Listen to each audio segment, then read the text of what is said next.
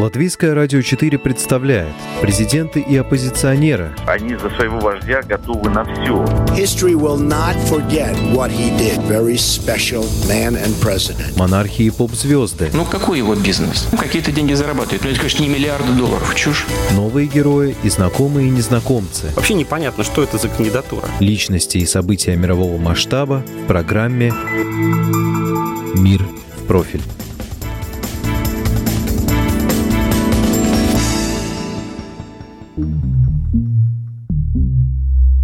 Ушел, но обещал вернуться. Премьер-министр Армении Никол Пашинян объявил об отставке, но она, как оказалось, техническая. Пашинян будет исполнять обязанности премьера до внеочередных выборов в парламент, то есть до двадцатого июня. К чему приведет такая политическая рокировка и что в дальнейшем ждет Армению? Мнения и прогнозы я, Яна Ермакова, собрала в этом выпуске программы «Мир в профиль». Никол Пашинян подал в отставку в воскресенье, двадцать пятого апреля, в День гражданина. Этот праздник был учрежден в две тысячи девятнадцатом году в честь первой годовщины революции, которая привела к власти нынешнего главу государства. Премьер подчеркнул символичность своего шага. День гражданина был выбран не случайно. По словам Пашиняна, только народ путем честного и справедливого голосования решит будущее страны. В две тысячи двадцатом году мы пережили катастрофические события, о причинах и вариантах разрешения которых высказались практически все – политические силы, члены правительства, интеллигенция, духовенство, общественные организации. Теперь и народ должен иметь возможность сказать свое слово, дать свою оценку прошлого и настоящего, принять решение о будущем. Чтобы создать такую возможность, проводятся внеочередные выборы. Интересно, что премьер-министр Армении уходит в отставку, однако продолжит исполнять обязанности до внеочередных выборов в парламент двадцатого июня. Отставку Пашиняна уже окрестили технической. И это довольно точно передает суть этой политической рокировки, поясняет политолог, выходец из Армении и представитель общества израильско-армянской дружбы Александр Цинкер. В общем-то, есть определенная договоренность между правящей партией и оппозицией, что так продолжаться, в общем-то, та ситуация, которая в Армении сегодня, не должно быть. Надо идти на выборы, надо посмотреть, что народ сегодня думает о разных партиях, о разных лидерах, и уже новый сформированный парламент должен принимать решение, куда двигаться дальше. Но есть определенные законы, которые нельзя нарушить. И единственное, чтобы сегодня можно было собраться и пойти на выборы, э, есть такой вариант. Премьер-министр подает в отставку, через неделю э, предлагается какая-то кандидатура на должность премьер-министра, она, она не набирает количество требуемых голосов, через неделю и подается еще раз, вторую кандидатуру или ту же самую, неважно, она опять не набирает.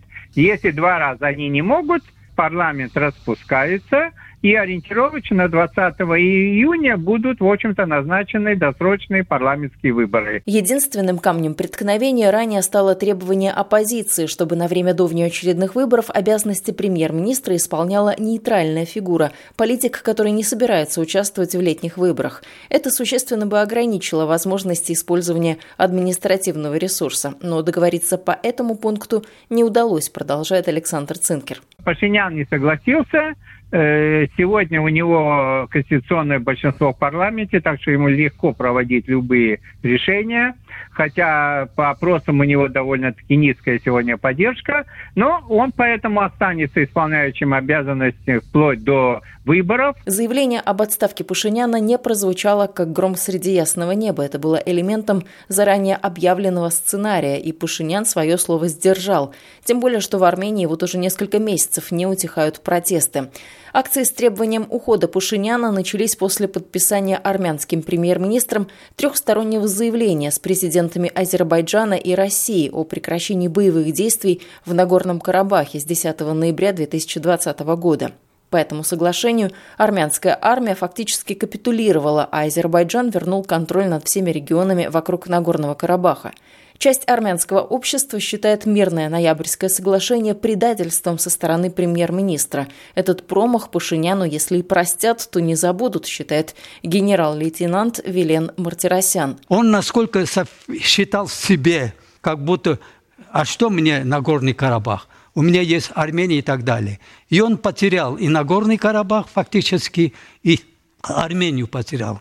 Как бы он ни пытался сейчас стараться ста- остаться головой Нагорной Армении, ничего не, не выйдет. Армяне не простят этого. Директор Института современного государственного развития Дмитрий Солонников придерживается диаметрально противоположного мнения. По всей социологии, которая была представлена по этому поводу, которая обсуждалась экспертами, ни Гагик Сарукян, ни представители партии, республиканской партии, бывшей правящей, пока не набирают достаточного количества голосов поддержки, чтобы составить ему реальную конкуренцию. В этой ситуации, опять же, да, если бы у него были сомнения в возможности переизбраться, наверняка Пашинян бы не делал нынешних резких политических ходов. Ему это нужно для того, чтобы укрепить свою власть, и на фоне той нестабильности, которая появилась в Армении после подписания соглашения девятого ноября, продемонстрировать все-таки свою народную поддержку. Собственно, он за этим на выборы идет, за новым мандатом. Отставку Пашиняна, пусть и техническую, некоторые называют неконституционным переворотом. Но, как уверяет политолог Аркадий Дубнов, все в рамках и закона, и Конституции. Конституционная вполне процедура.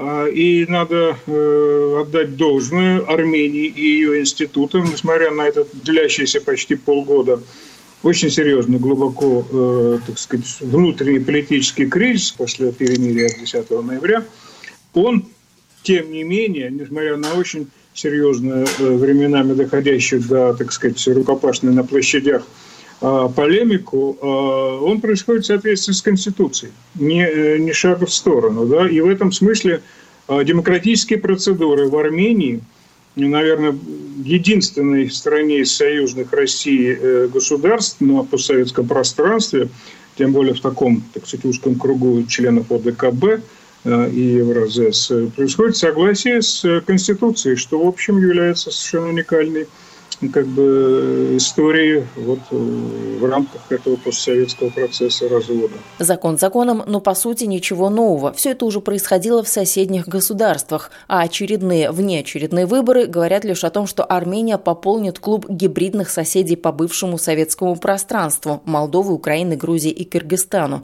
считает политолог Александр Искандырян. Это закономерность неконсолидированных гибридных режимов, в которых есть возможность плюральности. То есть есть какие-то разные политические силы, но эти политические силы не институциализированы, не отстроены, оппозиции слабые, э, медиа не может влиять на ситуацию, она плюральная, но, но не свободная, о, там, не знаю, политические партии не оформлены, ну и так далее. Какова же ситуация внутри Армении в преддверии досрочных выборов и каким путем пойдут противоборствующие политические силы? Мы имеем так называемую партию власти, так называемую, потому что она не является партией на самом деле, да, я даже не говорю об официальном наименовании, это как бы блок, а, но даже и гражданский договор, вообще кто угодно не является политической партией, это некий такой, ну я бы сказал, профсоюз чиновников, да, профсоюз государственных э, служащих. Что они будут делать более или менее, мне кажется, понятно. Они будут работать на те страты населения, которые с не самым высоким образовательным цензом, и скорее на провинцию, чем на Ереван, а в самом Ереване тоже не на самые высокие страты, потому что элитные страты они уже потеряли. Они их потеряли почти сразу после революции, через буквально несколько месяцев. И уже видно и по риторике, и по тому, как они работают, что они будут ориентироваться. Это правильно, потому что электоральный ресурс гораздо больше в селах, маленьких городках и вот среди людей, таких, о которых я сказал. И, и в общем, работать на этих людей они будут. И явно меняется риторика. Помним, да, когда, какая была риторика во время революции. Прорыв в современность, прорыв в постмодерн, прорыв в Европу, уход от постсоветского. Э, такая вот э, риторика модерна. Мы, мы выходим из постсоветского, мы новые. Мы не такие, как вот эти замшелые, старые. Как и слово «старый», оно ведь тогда становилось плохим само по себе, да, вот старый означает плохой, молодой означает хороший, автоматически, да.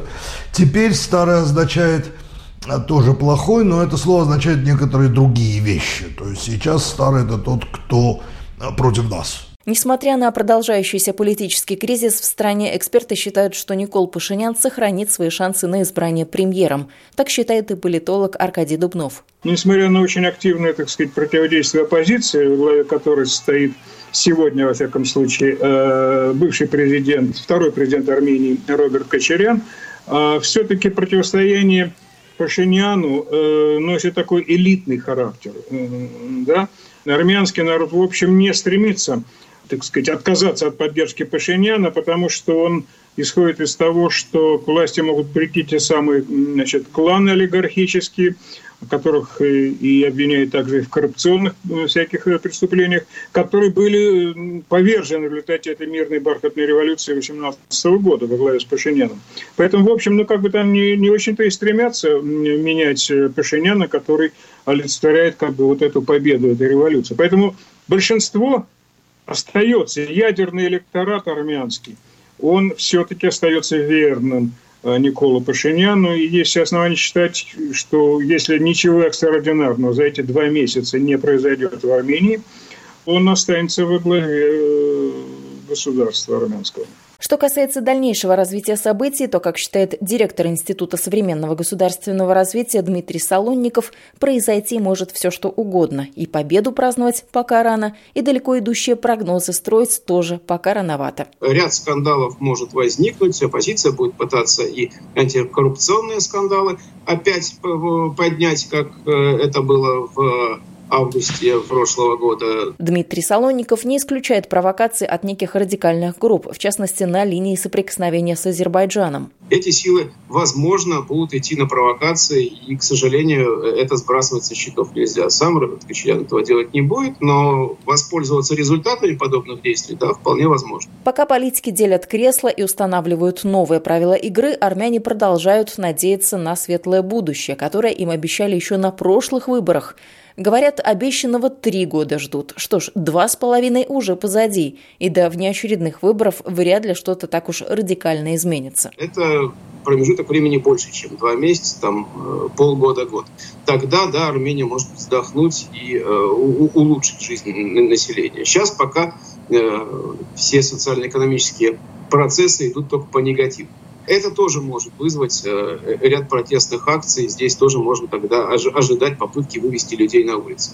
В принципе, никаких серьезных потрясений в эти два месяца произойти не должно. Ну, будет обсуждение, будет обсуждение возможности участия Азербайджана в структурах ЕАЭС. Тут Армения может попытаться выйти со своей позиции.